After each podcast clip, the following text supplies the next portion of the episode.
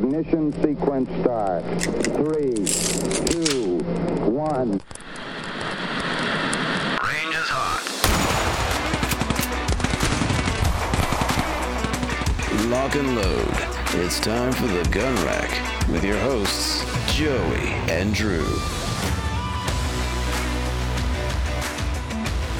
Hello, everyone, and welcome to the Gun Rack Sonoran Desert Institute School of Firearms Technology's official podcast.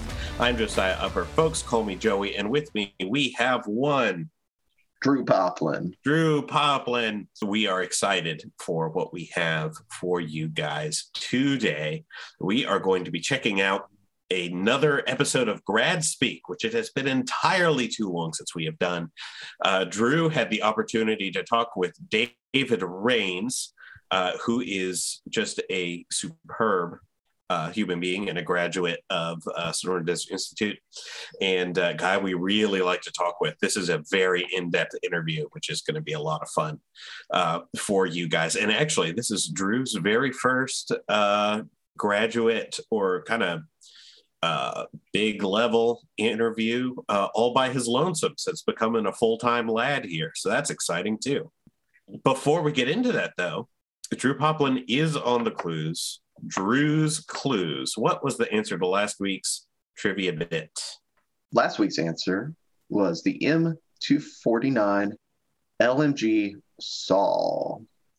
Um, this week, your clues are, and I'm I'm feeling generous. I'm giving you five clues, so you're welcome. Clue number one: This is a nine millimeter striker fired pistol.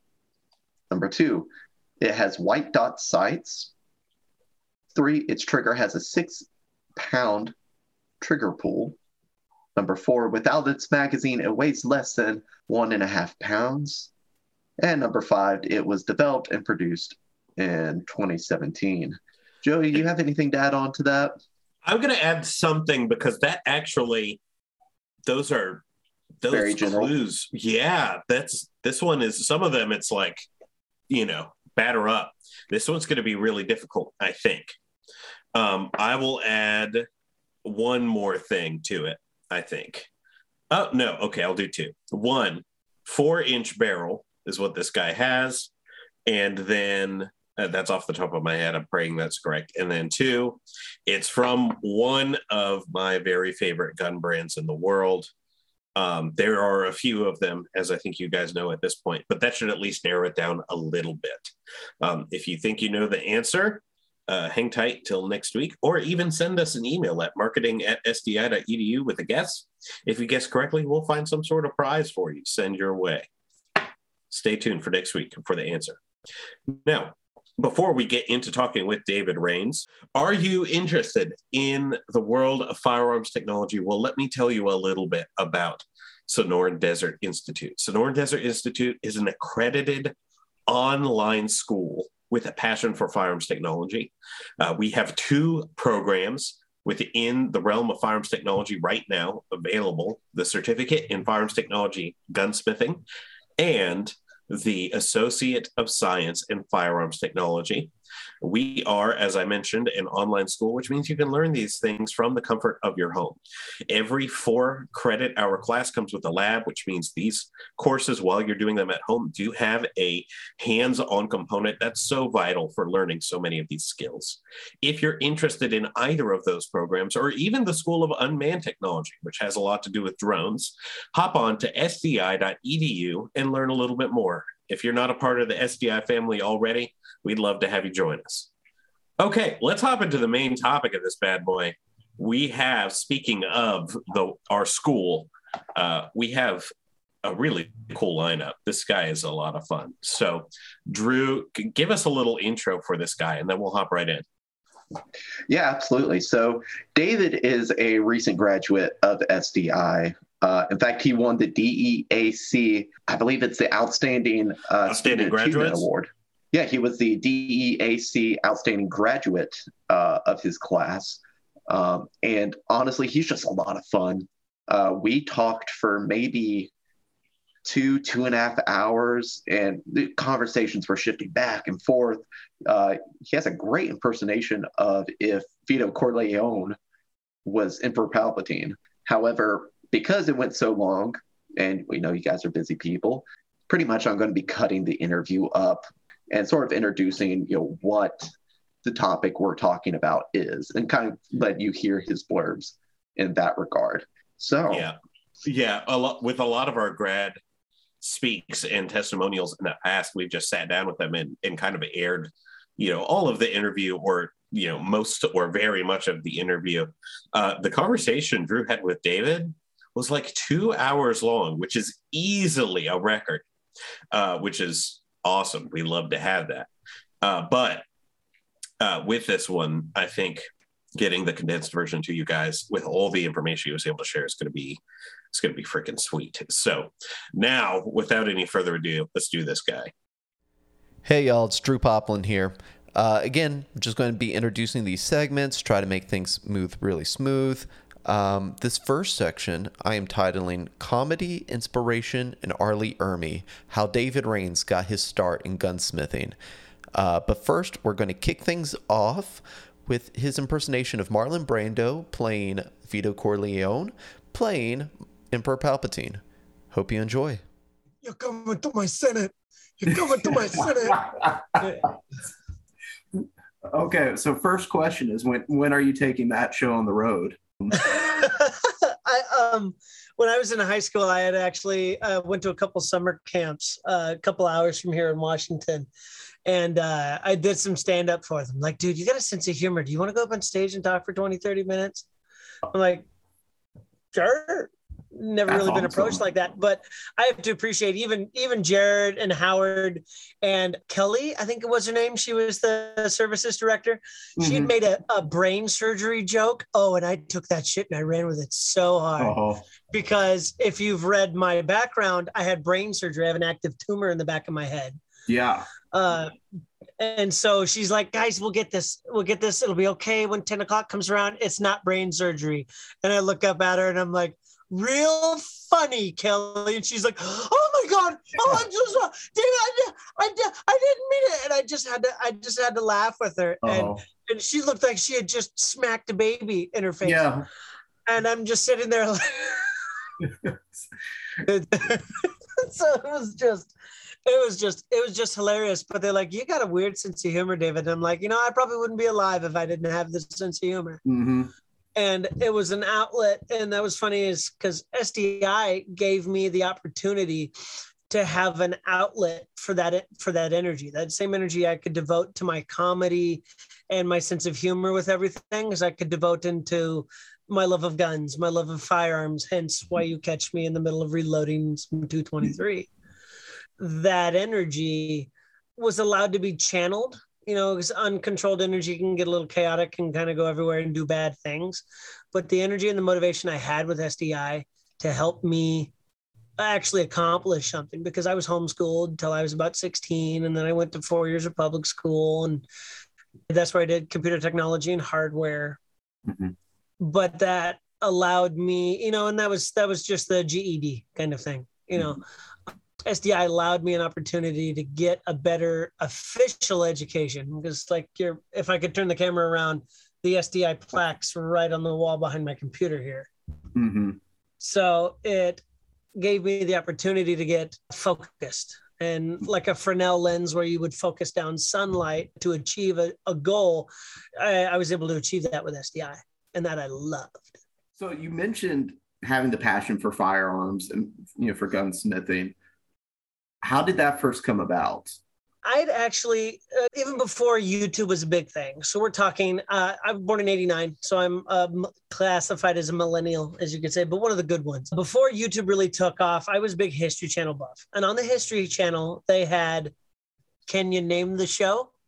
I want to say modern marvels, but Modern Marvels and two big ones. Full Metal Jacket, I think is the movie starring R. Lee Ermey. So before that, he was the host of a, a very popular TV show. R. Lee Ermey was one of my favorites growing up. It was Mail Call. He had a series called Mail Call, which was the military channel and slash history channel, but it was like military questions. Like they'd Mhm. send in letters for military questions, and you know the former sergeant of the U.S. Marines would answer those questions in his usual fashion. Mhm. Mail call was fantastic, but before YouTube really took off, I wasn't really exposed to firearms growing up. We had 2 Mhm. guns in the house. We had a Remington 870 Magnum, and then my dad had his 1911. So it was kind of the two guns for the house growing up out in the pear country here in northern Washington. But that shotgun was strictly uh, pest control, coyotes or woodpeckers. Mhm. So I didn't really have a lot of exposure with them. Didn't go shooting with dad. My dad was never a hunter, so something I never got to experience. So I grew up obviously as a young American male. I love my exposure to guns. Love guns. Love the technological marvel that they've become in under 200 years. So every weekend when there wasn't school, I would just put on Modern Marvels or Locked and Loaded or Mail Call and watch as much information as I could about America's history and the world's history with firearms and that was awesome for years and then a few more shows came out and you had future weapons and then you had a couple of spin-offs and i love the action movies and and then youtube kicked on mid to late 2007 i want to say is where i picked this mm-hmm. up right out of high school. And then there's some channels that have been going older than that and channels that had yet to come. And i want to say two or three years ago before your rebranding i was starting to see sdi ads show up in the Hickok 45 videos. Yeah. And you had Demolition Ranch. I'd still love to meet Matt Carriker to this day. But it was probably two or three years ago. It was probably a year before I enrolled. And now that we're well into 2022, that I was watching those ads and like starting to see them on more of my gun tuber channels and even newer channels started to have if you ever think about a career in firearms, the Sonoran Desert, you know, and the Yeah, little yeah. badge would pop up and he'd give his 20, 30 second banner about Uh-huh. it. And I'm like, huh, I go to school. I'm kind of a stay at home dad. So I had recovered from brain surgery in March of 2020 and was just like, uh, what do I do? I couldn't work.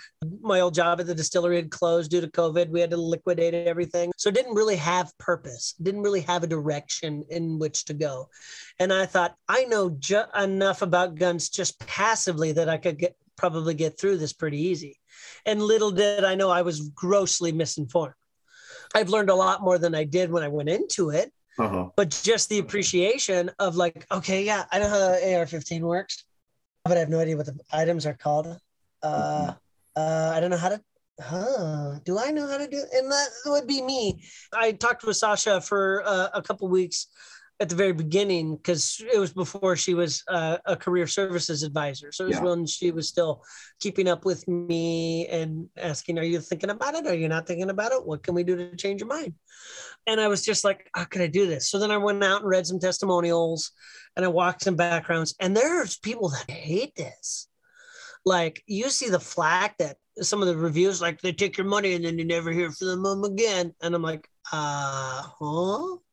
So, so like good reviews, bad reviews, Yeah. overwhelmingly good reviews, but a lot of bad. I've learned more in my eight, nine weeks and four days in boot camp, Oh. you know. But I'm like, you find another long, a distance based education program that has done better in the last 22 years than SDI, Mhm. that has done so much, earned so much notoriety, has gotten their fingers into so many pies with the gun tuber community, and you won't find one very, really, really easily. Mhm. All right, so the next section that we tackle, I am titling The Family Shotgun. Very simple title, uh, but I think it's a cool section. I'm glad that uh, David elucidated on the subject. So, without any further ado, here you go. But back to the subject at hand, SDI allowed me to put my money where my mouth is and be a gunsmith. And I don't know how you grew up with your father, bud, but uh, when you impressed your dad, that was a big thing. You know, when Uh-huh. your dad says, I'm really impressed, son. And then I hadn't even graduated yet. And there's a trap shoot. We have a trap range up here in Cashmere that we do uh, practice shooting like Thursday nights. Okay. So I started to go to that last year in that graduation ceremony. Sasha mentions volunteered a little trap shoot. Yeah, yeah. Uh, that's the one up the road that I trap shoot. I haven't really started that as as of late, and I was still helping dad, and he gave me the family shotgun.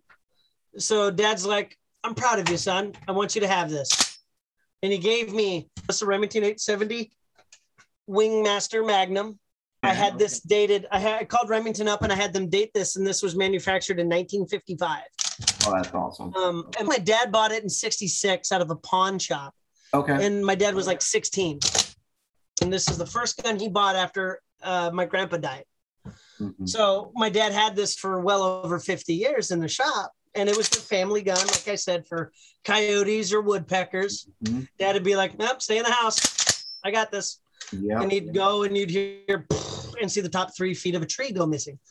Um, because he would load, sure enough, he'd load three inch shells into it. And he's like, I'm going to get that bird with as much as I can. yep. You know, Yeah. so sure enough, you'd hear a three inch shell go off and see, ah, it goes to the top of that evergreen, you know. So that was always like, it's that shotgun. That's so cool. You know, as a young kid, you just see your dad there and he's all just, I'll be back. And you know, growing up, that was the best thing ever to see your cool dad with cool gun that had survived, you know, and this pattern and this design is 80, 100 years old at Yeah. this point now. Because the 870s really didn't change. They changed some iterative, but the same basic receiver housing. Sure. Like there's a there's an old Remington 722. It's a 30 6 bolt carrier, you know, semi-automatic, and it's the same receiver. They just have a small cam groove here for the charging handle, and it takes 30 6 shells. I And it's a little that. rusted and little patina, but it's an old 722, but it uses the same housing as these 870s. So it looks like a shotgun at first glance, but you flip it over and I'm like, that's not a shotgun. Yeah. 30 6 bolt 30 30 6 semi-auto that was magazine fed out of a Remington 870. Wow. So uh, when you see an 870, I'm like straight and true. So it's Subaru engine. It's a Honda Civic. It'll go for 100,000, 200,000, 300,000 miles and it'll keep going if you take care of it right. Yeah. So the fact that my dad's had this gun for 50 years, I want to have this gun for 50 years. Absolutely. I haven't. I haven't cleaned it up. Like I'm not gonna recondition the stock or anything. No. I'm gonna leave it because I, I I keep it well oiled and well lubricated when I'm not when it's not in use. But I'm gonna let this get a a seasoning on it. Yeah. You know, yeah. well used but well taken care of. But it meant a lot to me that I could even take 10 months at SDI and get the family shotgun and my dad to be like, I'm proud of you, son. I want you to have this. And I'm just like, honey, you know, I had to tell Yeah. the wife, I, I had to tell the wife getting the family shotgun was like, that was the that was the nail in the coffin for me. Was like, okay, totally worth it. Totally worth it. I get I get the family shotgun. Awesome. So that was one thing that um, SDI allowed me to do was to impress my dad of all things. Worth the ten thousand dollars or whatever it cost me to go. Totally worth it if I could impress my dad. All right, so next up, uh, David kind of just walks through some of his experiences with his new job, you know, sort of what he does, uh, and a little bit of how that connects with SDI. Now that I work at a place here in Washington, it's called Stan's Merry Mart. We're actually having our 75th anniversary this June. Stan's has been open for, for 75 years. They started shortly after World War II. Oh, I love Stan's. And we didn't have a gun counter, and we didn't have a gun counter for a long time. I think it was 2010. 2010 or 2012, I think is when they started bringing in the guns. But it was an Ace Hardware. It like was one of the central in the Tri County area. So it has a lot of pedigree with the local community for decades, Mhm. decades. But January, I started that job there at the uh, there at Stan's Merry Mart because they've got a gun counter that's super popular. I mean, I I now deal in the transfer applications, so the FTAs, the firearm transfer applications, essentially the 4473s that are sent off to the correct jur- jurisdiction or county or city or whatever in like six counties. And a lot of people from the east coast too because they can't find guns or ammo over there so they have to come over here Mhm. so like pierce county okanogan chelan douglas. Chelan's the county that i live in. So just dealing with these if the morning lori is the morning lady but she leaves at like 11 o'clock. So from 11 to 5 i'm checking those transfer applications every day. On the days that i'm not home sick i i have a little lapel pin that i wear on my work shirt that they allowed me to wear on my work shirt when I can bring up, uh, well, how do you know so much? Well, and I'll grab the pen, and usually I'm actually an SDI graduate. yeah. and like I was the outs- I was the outstanding student for the DEAC award when I Mhm. attended SDI, and I just kind of like glinted into their eyes, so to speak. And then I have two other f- people that I've actually met locally. One came before me at SDI, and one I actually got enrolled via a referral. Mhm. And that was the other thing. Tell Sasha, I want a referral bonus, huh? Huh? Um, when we were at dinner there in Tempe, uh, I totally forget her name, but she was a blonde, short haired. She was part of admissions. I think she was admissions. But she recognized all the names that I gave her because she was part of the admissions process. So she knew all those names. And I'm like, I had coffee with him. Uh, he's a certified Cerakote applicator. So Cerakote's facility is only like five hours away in Idaho. Mhm. So he drove to Idaho, got certified by NIC, who is the maker of Cerakote, because Cerakote is the brand, not the company, and got his certified Cerakoting applicator's Yeah. license. So he's endorsed by the company that makes it. Yeah, he knows what he's doing. So he comes into Stan's, customer will buy his gun, and then Kurt will take it home, Cerakote it, bring it back. They'll pick up their gun, or they'll come in and buy any additions or extra handguards or stuff they want thrown on Mhm. and put that on. And it's like, I didn't know you went to SDI, Kurt. Yeah, I did the 10 month program. I'm like, well, I did too. But I gotta say, the SDI, you know, I, I I never regret it. I mean, I had some tough times going through it, absolutely. I won't say that it was easy by any means of the word. The next thing you need to do is you need to get an interview with the wife and ask her how I did Mhm. because it got to points like I, I would there for years and years and years. There's be things that I'd start and never finish, and start and never finish, and start and never finish. And that was in a lot of things. I've got a long, long, dark history of like I'm going to learn how to insert hobby here. Mhm. And I did it for six or eight months or maybe a year, and then it just kind of, eh, Yeah. just gonna sell it, you know.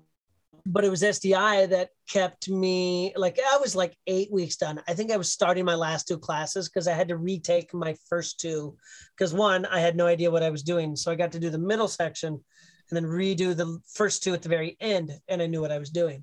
So that's why I was able to graduate as well as I did. Mm. I had a long history of not being able to complete something and SDI, you know, with my love of firearms, as long as I had, SDI gave me that opportunity to actually finish something. I wasn't the first kid to go to college. You know, I wasn't the first kid to go to any kind of vocational school or anything, but it was the first, I was the first kid of myself. You know, I'm not, like I said, yes, I enjoy impressing my parents, but this was something that I struggled with personally for a really long time was mm-hmm. accomplishing anything and SDI gave me an outlet that I could, like I said, focus that energy into something and and make something of it. And I did. And Lord knows when I finished that school, I had no idea you guys would fly me to fly me to Tempe and have a DEAC award, have a big crystal glass up on my desk in my bedroom that I can just look at like, oh, I did that. It became almost foreign to me, if that makes any sense because I hadn't done it. It just, Yeah. like I said, I had a long history of not finishing anything. I'm like, I really did this. I guess I did, Mhm. and, and it wasn't. It was something that just wasn't straight up easy for me. Just wasn't. I mean, I enjoyed it, but if I could manipulate that energy from the stress of being back in school Mhm. into the motivation to get through school, it became easier Mm-hmm. there's things like I had a little bit of a learning curve out of surgery because I I had been irradiated a few times, so I'm not as sharp as I am anymore. It takes me a couple extra steps to learn something, but once I do, I'm like, oh, okay, yeah, totally, totally. You know, Yeah. it takes me a little bit extra. Takes me a little bit longer, but I'm still pretty good at it. But when I December from June of 2021 to December of 2021, I worked again at a local distillery here in town Okay. um, when I needed to go back to work. I worked there for about six months, and I was laid off just at just before Christmas last year. This last year, um, so I got to spend Christmas and New Year's unemployed with very little money. But I had some of my friends and family in the community come together, and they gave me and the wife a couple hundred bucks that I could get my wife and my kid uh, a few fun things for Christmas, uh, which I enjoyed vehemently. But then right after Christmas, I went into I saw that Stan's Merry Mart applying for gun counter associate. Like, oh, I feel quali- I, I feel like I'm qualified for that. Sure enough, when the gun counter supervisor said that I heard that I had graduated SDI and I knew what I was talking about, he's like, "Oh, you're already hired." Now, I think this section might be something where a lot of you gunsmiths out there can relate, and it's the idea of shop cleanliness. Um, David talks about sort of his philosophy on how he keeps his shop organized, and he also gives his inspiration for where he got this philosophy. The answer may surprise you. There's a personality I watched for a long time, mind you, and that was Adam Savage, Mythbusters. Oh yeah. I still watch his YouTube channel today. And Mm. he has a quote that'll always stick with me that says, organization and sorting, you know, isn't a task. It doesn't start and doesn't stop. It is a process. It is constant Mm. because you're always had you always have an inflow and an outflow of hard of products and hardware from your shop. Yep. So something is always changing. So there's just the blip of it's dirty, it's sorted, it's dirty, it's sorted, it's Yeah. dirty, it's sorted. So he says it's constant. So the shop may look dirty. Yes, my process of sorting is very, very slow right now Oh. because I'm like you say, I've got buckets of dried brass on a, a cookie sheet on top of a bench that I made myself next to a broken oil heater, next to my Mhm. bug out bag, next to a restored RCBS Uniflow powder measure, which the reloader for said powder measure is over there. It's all got a purpose, mind you. It's all got something to do with it. Somebody walks into my shop, they're like, I don't know where to find anything, and I can close my eyes and tell you where everything I, in the shop is. It can be chaos, but it's your chaos, and you know how to deal. It's my controlled chaos. Yes. this is what works for me. Mhm. Eventually, I'm going to get enough pegboard, or like I've got a French cleat system that I started to experiment with over here Mhm. on some loadable shelves. So whatever task I'm doing on that shelf, I can reach under the bench and stick, you know, Mhm. precision tools or something up there based on what I'm working on. Uh, that's an idea I'm kind of entertaining up there. Um, I know where everything's at in the shop yeah. and if I don't, I I know I can find it in one or two uh, orders of retrievability. Sure. Uh, Adam, Ad, Adam, again, somebody else I'd love to meet because he's just down in Cali. Um, I have actually have one of his books, got one of his books floating around here. He talks about in that book uh, orders of retrievability. First order of retrievability, two orders, uh, one, two, and three orders of retrievability. One, grab it off the wall. Two, open a drawer, grab it out of the drawer. And then three is open a drawer, grab it out of the drawer, open the box. Uh, So you should Yeah. have every major tool that you're using in a shop needs to have one of those three. If it takes more steps than that, you need to either one, get rid of it, get a smaller version, or find a place to put it. In one, two, or three steps in order of retrievability. My calipers, it's a three-step order of retrievability. When I'm reloading, it's one step. It's around the bench right next. mhm. But if I don't need it, it goes back into its case in the drawer and the drawer gets closed. I know Mhm. exactly where it's at and I can find it quickly if I need to. So that's the iteration and the evolution that the shop is going through is it's not a task. So this process it's a little slow right now, but I can tell you I can tell you that that's my Hornady, that's my uh, Frankford Arsenal light tumbler next to a Lee Challenger Pro 4000 lead melting pot, and there's about 21 pounds of melted lead. I mean, I can tell you everything in this shop, na- make, model, and probably serial number if I could remember about almost everything I have Yeah. in this shop. yeah. And like, that's the way I love to work. Mhm. I people ask, "Do you have this?" And I can go, uh, uh, "No," but I have blank, blank, and blank. And they're like, "Oh, that'll work perfectly. Awesome." Having uh, uh, occupying more space, you know, more free real estate in my head than it probably should. I can tell everybody that everything that I have, just about, That's- or everything that I've had come Yeah. by the shop. But having being able to take that, I don't know, OCD, whatever you want to call it, my obsessive compulsive disorder for Lego, because I had 22 years of Lego since I was like 11. Oh. I don't have that anymore, but I love to organize. Me and my buddy Carl, he works for Walt Disney.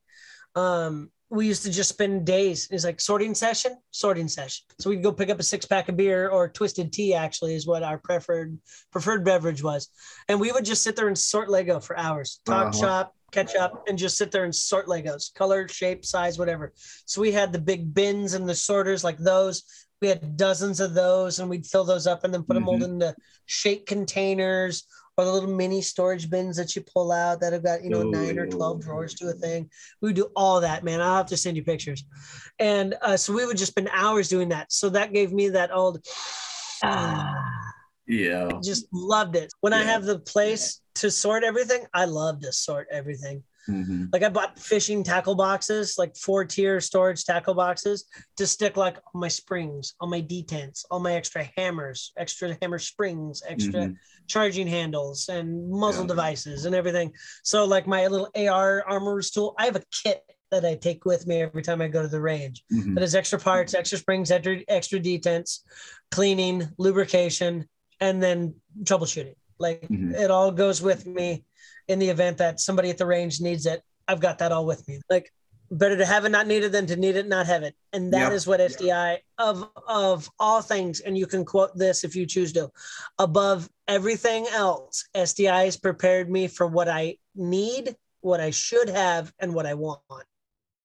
Next up, uh, David tells me about uh, his future business, uh, his future business venture. In my last eight weeks when I was in, uh, I did, it was the marketing and management class. I can't remember the name of it. You had to come up with an operating name for the pseudo business that you Yeah. manage. And that was the hardest part was the name. Uh-huh. And I'd bounce ideas off the wife. And the and what we ended up settling on was broadside munitions. And she's like, okay, question. Broadside of a boat, the broadside of a barn, the broadside of a deer. And I'm like, I've been told I can hit the broadside of a barn. So if you can imagine a Yeah. red, the long side of a standard red picket barn, you know, Yeah. the red and white contrast Uh-huh. in a circle that says broadside munitions. Yeah, we can hit that. I'd show you, but on the side here, it's got my name, my city Uh-huh. address, and then the serial number is broadside, B R D E, B R D S D E, broadside, you know, kind of hyphenated Yeah, yeah, yeah. and then uh, three, then a three-digit number, and it's the first serialized Form One that I've ever made. That's kind of the acting name. If I go into, if my doing business as will probably be Broadside Munitions.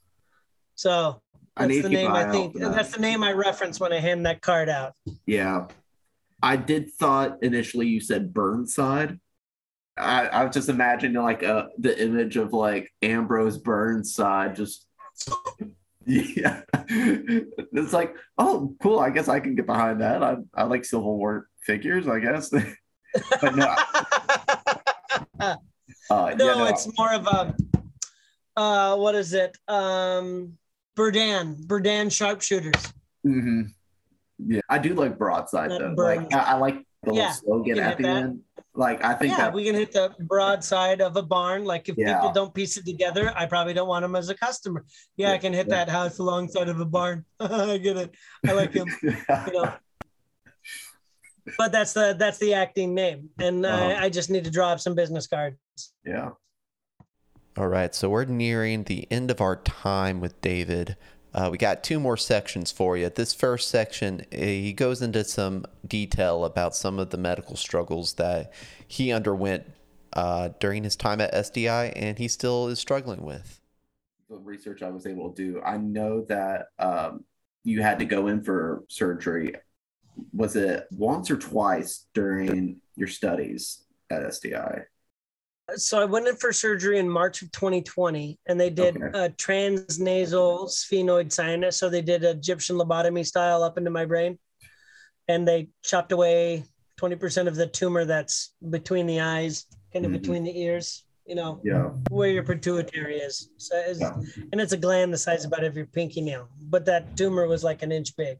So you have something this big with a tumor this big growing off of it. Uh, once uh, went in for surgery once. Um, the second that I referenced that they might be confusing is I had in September of that same year, I had stereotactic radiosurgery. They uh, sat me in essentially an MRI that makes no noise, but it's emitting a, an ionizing laser into my brain. So the isotope that they used is called technetium 99, and it was an isotope with a decay rate six hours or something like that, real fast. Yeah. But it uh, they essentially made uh, made a three dimensional outline of that tumor with the all the MRIs and the CAT Yeah. scans that they had done to essentially blast 100% of that tumor if they could with Wow. radio with you know radioactive isotopes to get that thing to shrivel up it's not dead but it's definitely reduced efficiency the tumor was classified as what's called a functioning tumor so people that have like a lot of hair on their bodies or grow really tall or Mhm. you know get really fat uh, it's generally a, a thyroid issue or Yeah. something off your pituitary because your pituitary and your thyroids are responsible for the hormone Yeah, yeah, maintenance yeah. in your body.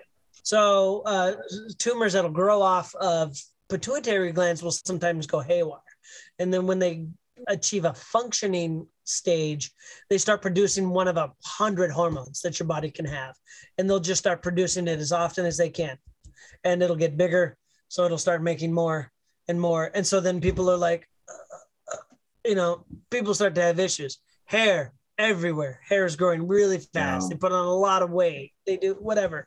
One of the one of the precursors for me is is I uh, I was working out and I, I would fatigue going up a set of stairs. I was ballooning in weight. I went to almost 300 pounds. I was 265, 270, Mhm. and now I'm like 210. So we noticed that there was something wrong, but I was Yeah. working at the old distillery Yeah. here in town and I collapsed. So then, uh, like the something's not right. I hadn't seen a doctor in a few years. So went in, they did some blood work, and they, they give them all my signs and symptoms, and they were like, "Ah, let's schedule you an MRI. That might be you might have a problem." So they took some blood work, scheduled me an MRI. Sure enough, came came up to what I had what was classified as a prolactinoma. So prolactin in the levels that were found in my body are only really found are not even found in pregnant women. And they're like, uh, you're having a problem. Prolactin levels also help with like weight retention. So I just was like my it was baby weight I was putting on the best way the doctor put it is your body was preparing for the fat that it was going to have to burn to make milk for a baby that I wasn't pregnant with, Mm. kind of thing. And it turned out that I had had a tumor cooking off in my head for a few years that was making just oversaturating my body with this prolactin that it my body didn't need. But that surgery uh, was only 20% because uh, the first medication I had been put on, um, I wouldn't say mutated it, but it caused that tumor to go from a sac, essentially a slug that you can pull out, to get all fibrous and kind of scar Gotcha. tissue Yeah. and it and it and it wrapped around my carotids. That the sella turcica of your brain, which is where your pituitary is, Yeah. is also where your carotids come in and meet to feed blood to your brain. So that oh. tumor that tumor had gone back and grown around my Ugh, two like carotids almost like a vine. Almost like a mine. Absolutely. So they were able to take away the front half of that tumor but if they went back any farther they could have nicked an artery and i'd be eating from a spoon or a Yeah. straw for the rest of my life if i didn't die on the operating table. So i got they got 20% of that tumor out and then i was able to get in for stereotactic because my local endocrinologist is like well your levels still aren't going staying where they need to be so I stopped medication for a little bit to see where it went, and it started to climb again. So like, okay, it's not dead. It's slowed, but it's not dead. So then went in and blast with the radiation isotopes. That brought the production level down. That with the proper amount of medication, I can kind of stay on on on top of it and keep Yeah. it down Mhm. until I can go in for another round of surgery and hopefully kill it a little bit more. And then I would have to take less meds. But it's I don't recommend having to take the amount of medication that I do every day. All right. And last up, basically, we just talk a little bit about the future, uh, what his goals are, what keeps him moving forward, uh, what his motivations are. And um, it's a really, really uh, fascinating way for me to have ended the conversation with David. So I hope you guys enjoy. So you talked about, you know, kind of a big motivation was being able to finish something, like and Yeah. see something through to completion. And I can relate to that because, you know, I know a lot of my early 20s and stuff was sort of classified with that mindset. I was really interested in a lot of things. So when I actually did accomplish something, you know, you felt that feeling of sort of almost a surreal euphoria. But then there's the after and you realize you have to keep doing it. A skill not used is a skill lost. hmm So, how are you planning on attacking post grad with that same sort of that same sort of motivation to see things through? Something that I've kind of kept in my head up until recently is uh, when I talk about doing those 1911s, building a 1911. So I want to get my FFL and I want to get a manufacturer's license so I can make my own guns, whether I'm milling 80s and getting them printed or I'm getting them serialized and registered, all that is I want to make maybe make two or three a year, really small number of 1911s or Mhm. or nine millimeters or something like that of my own. Like they're 80% kits that I put together and I do all the hand finishing and polishing and put my B R O D S D E and then XXX what on them and sell those. Really small number, maybe three or four a year, depending on uh, volume and you know supply meets demand kind of thing. Is uh, is make a really good handgun. Really, uh, I love the 1911s, but I hate the 1911s.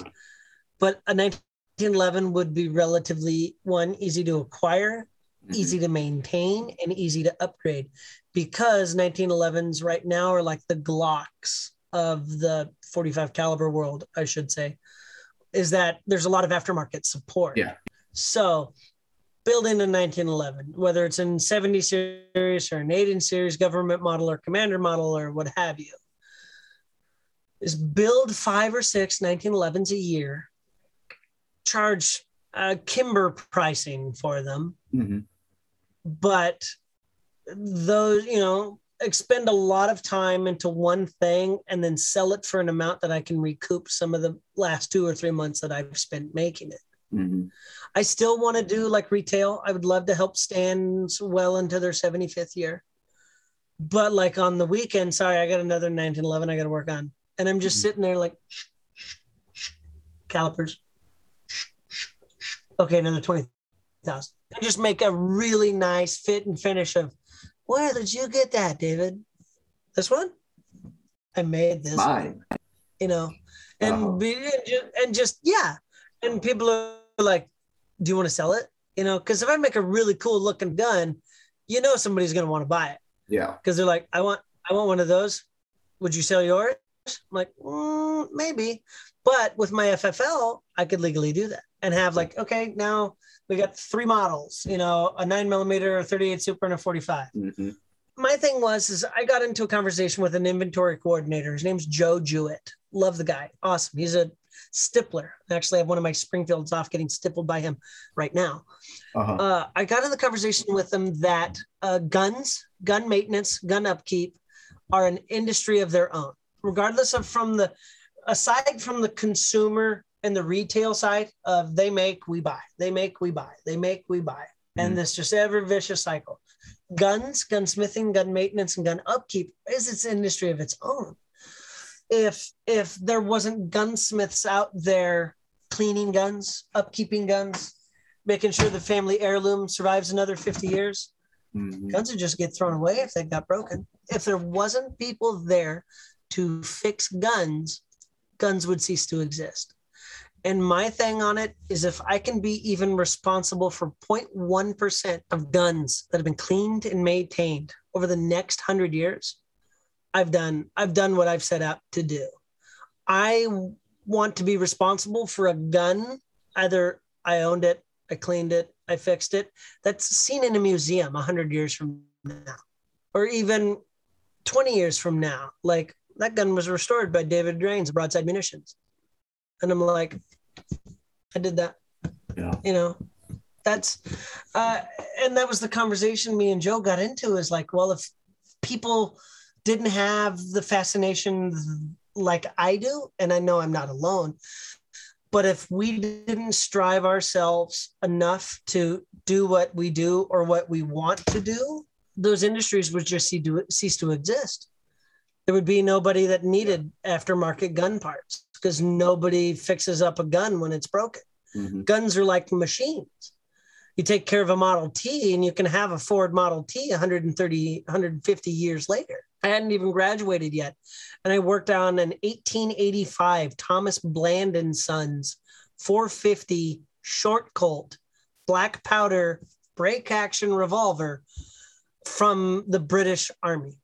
But I hadn't even graduated yet. And the owner, the mailman, who I'd mentioned a while ago, his father-in-law worked for the DOD back in like 85, 87, hmm. long time ago. And had found this gun and it sat in a safe for like 15, 16 years.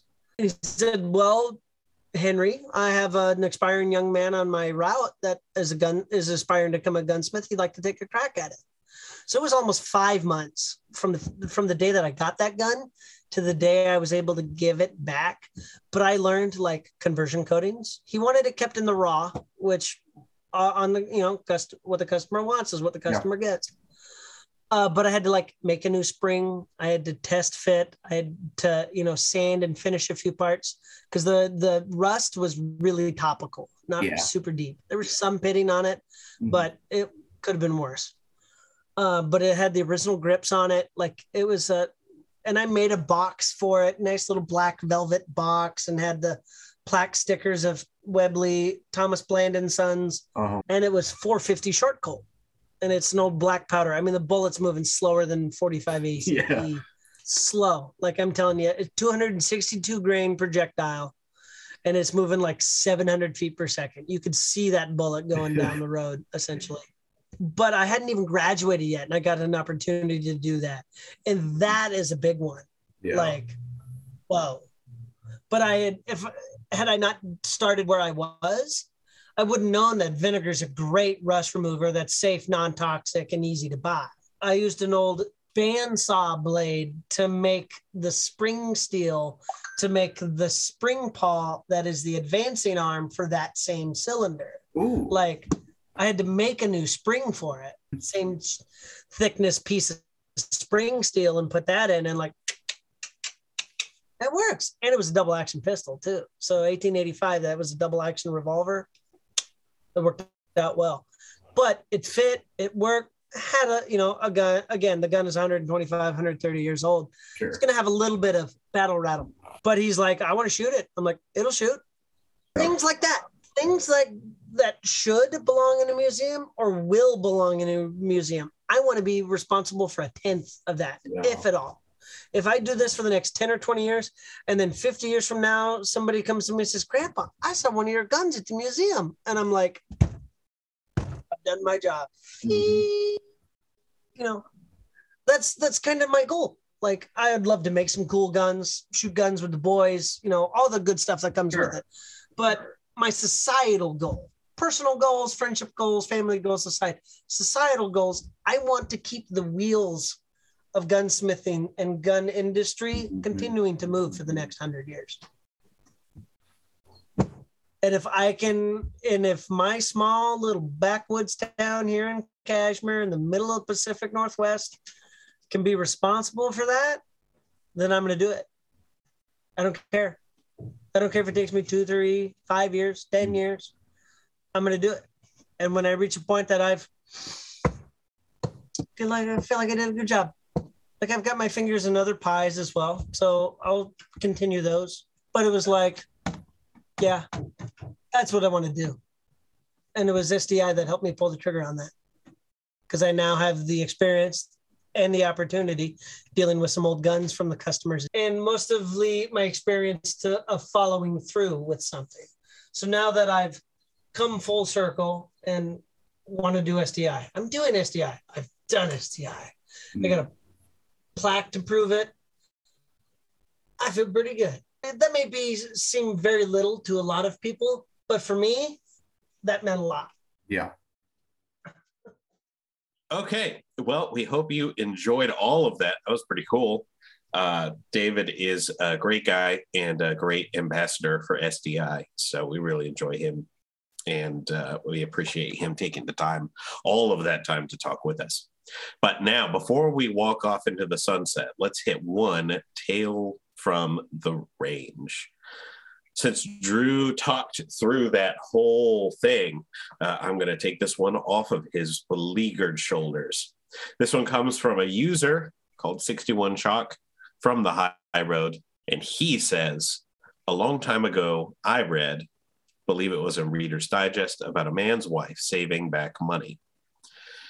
She decided to hide the cash down the barrels of her husband's double barrel shotgun hid away in the closet. One day, the guy decides to go rabbit hunting. The rabbit jumps up and he fires $200 in cash, or what was left of it, came, came shooting out. I believe they were able to take the mess to the bank and collect back most of it in better condition. But what in the who? I have questions. Um, the I main have, one I is have one. uh, what's up? Yeah, just for you know, you know, brevity's sake. Uh, where do you hide your money, Joey? Uh, uh, definitely not down the barrel of my shotgun. Ignoring the absurd muzzle discipline, flagrant violation that that is. How would you not know that this is the logical conclusion of that? That doesn't. Mhm. That's you have to unless your home is eight by ten um, and it's barren, there has to be a better place to hide it. Hide it under the between the mattress or the box spring or something. this it's the worst place in the. How are you going to get it out without him knowing? um, it's so so bad. Anyway, I hope that story is is a tall tale because it's just silly.